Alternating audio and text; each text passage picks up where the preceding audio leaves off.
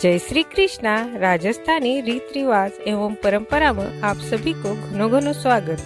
सख्याओ म पल्लवी चालो आज आपा लपेश्री तपेश्री की कहानी सुना। एक लपेश्री हो एक तपेश्री हो तपेश्री तपस्या करतो। लपेश्री सव्वाशेर लापसी को भोग लगाकर जिम लेवतो। एक दिन दोनों जना लड़ पड़ा बट नाऊ नारद जी आया तो नारद जी पूछा थे क्यों लड़ो? जरा लपेश्री के वह म बड़ो.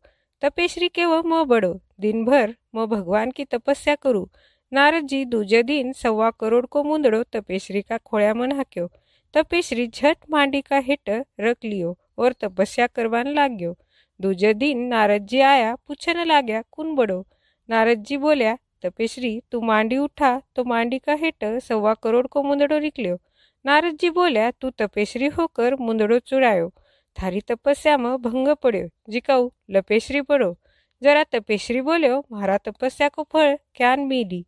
जरा नारद जी बोलिया कहानी केयर थारी कहानी नहीं केई तो बिको फल तन होई. रोटी पोयर बाट्यो नहीं पोई तो बिको धर्म तन होई. काचड़ी देयर कसनो नहीं देई तो बिको फल तन होई. बिरामन जिमायर दिखना नहीं देई बिको फळ तन होई. ननन जिमायर नांदी नहीं जिमाई तो बिको फळ तन होई. दिया दियो लगाई पगा पर पग धोई तो बिको फळ तन होई। इतो केयर नारदजी निकल गया। जरा कनऊ कहानी कया पछ? लपेश्री तपेशरी की कहानी केवनी जिको कहानी को फळ मिल? कहानी पसंद आई तो फॉलो बटन न क्लिक करबान मती भूल जो